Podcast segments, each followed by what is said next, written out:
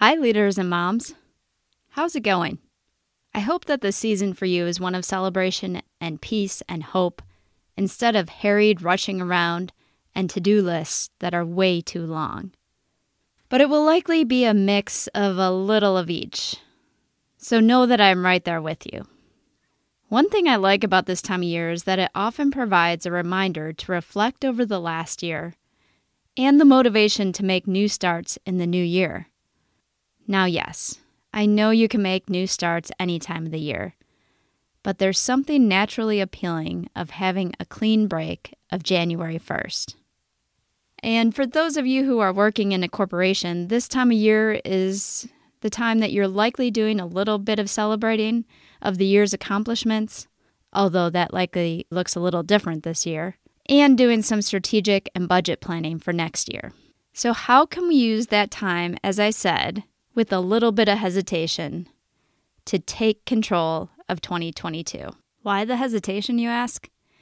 Well, on one hand, I really feel like we all want to have a sense of control and a sense of order and a sense of peace in all the chaos that we've been dealing with. So, yes, I want to take control in 2022.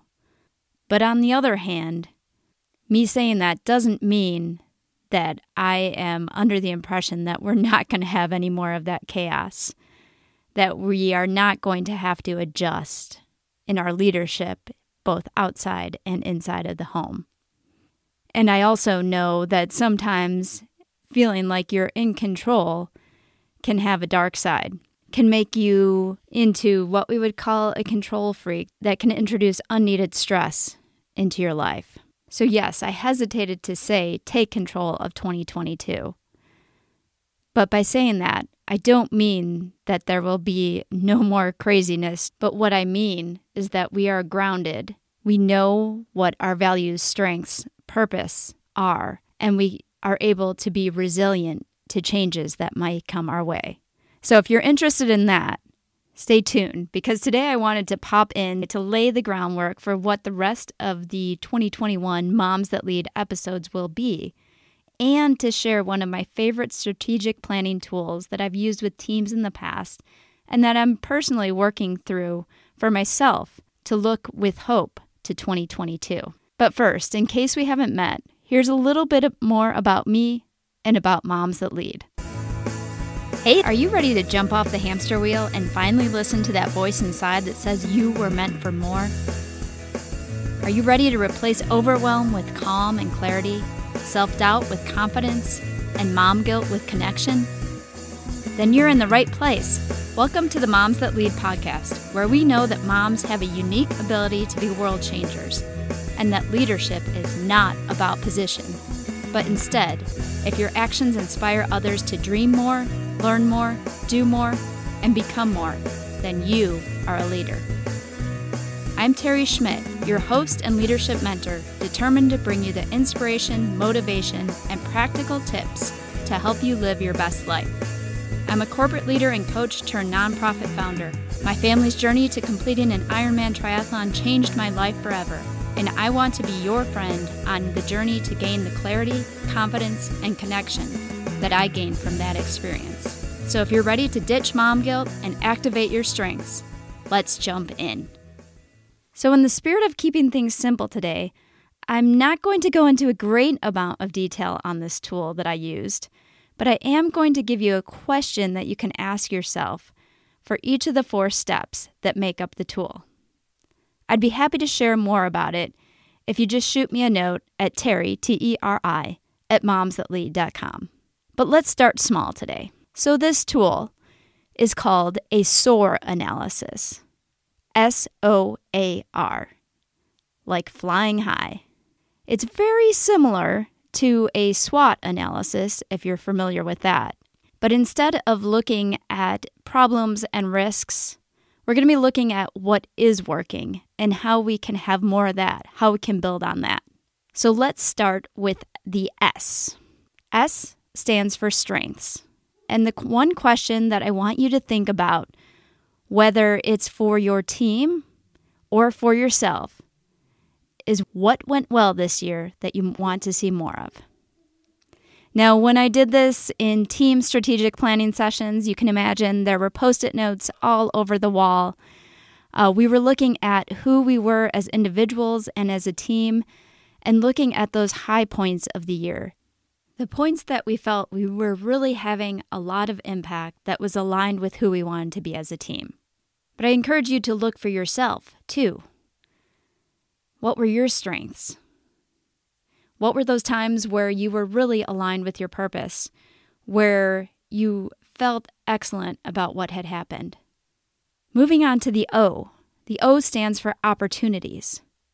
So, what opportunities do you see in 2022 for more of those experiences that you just outlined when you were talking about your strengths. What's going on in the environment that surrounds either your business or your leadership inside or outside of the home? Where are the opportunities for you to grow as a team or as an individual leader? And O really goes together with A, or aspirations. And aspirations has to do with what kind of team or leader do you want to become? Now, when we were doing this as a team, the exercise was to have all of the team members imagine that five years from now, Harvard Business Review had done an article on our team to show the impact that we had had. We asked everyone to create that article so we could get a really clear picture of how everyone on the team envisioned us in five years having the impact that we wanted to have. If you're thinking about it as an individual leader, I love James Clear's work from his book Atomic Habits and his focus on identity based habits. He talks about thinking about the type of person that you want to become and then developing habits that are, in a sense, votes for you being that person. The remaining episodes of the year are going to focus on different areas of your leadership and parenting life that you may see opportunities in. Whether it be understanding the core of who you are, parenting to raise future leaders, managing your energy. We're going to cover topics with a variety of guests that can help get you thinking about where are those opportunities in 2022 that I can really grow into and what are my aspirations for the future in terms of what person and what kind of leader I would like to become? And finally, R is results. How will you know that you're headed in the right direction?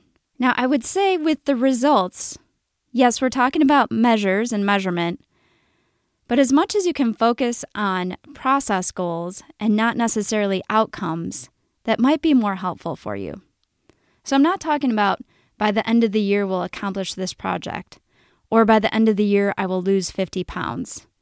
Again, James Clear talks about how goals have a purpose in setting our direction, but the problem with goals is sometimes you achieve them and then you feel like you've arrived and you wonder what else you're supposed to do.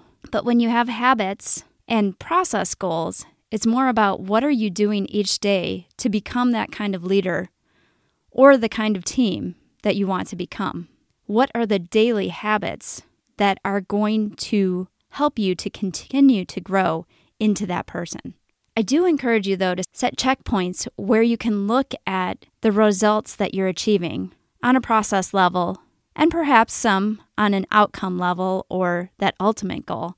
But set checkpoints where you can look at if you're not still doing what you said you were going to be doing in terms of habits or the processes or systems that you're setting up, and you don't feel like you're headed directionally toward taking advantage of that opportunity or toward the aspiration that you have, ask yourself questions What happened?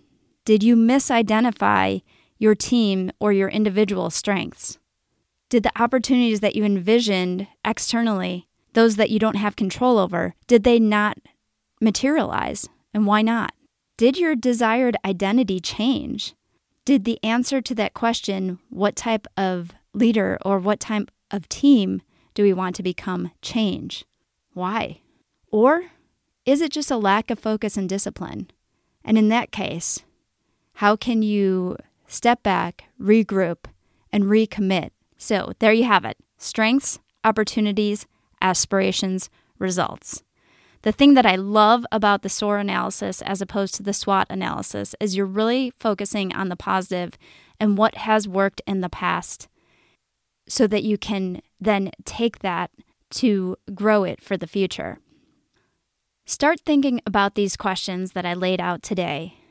And as we go through the remaining episodes, see if any of them hit on areas that you want to identify as opportunities for 2022. And then we'll check in again during the last episode of the year in December. I hope this helps you to think a little bit about how you want to show up as a leader and as a team in 2022.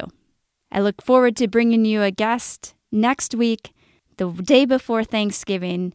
Hopefully, you'll have a little extra time to listen. I look forward to reconnecting then.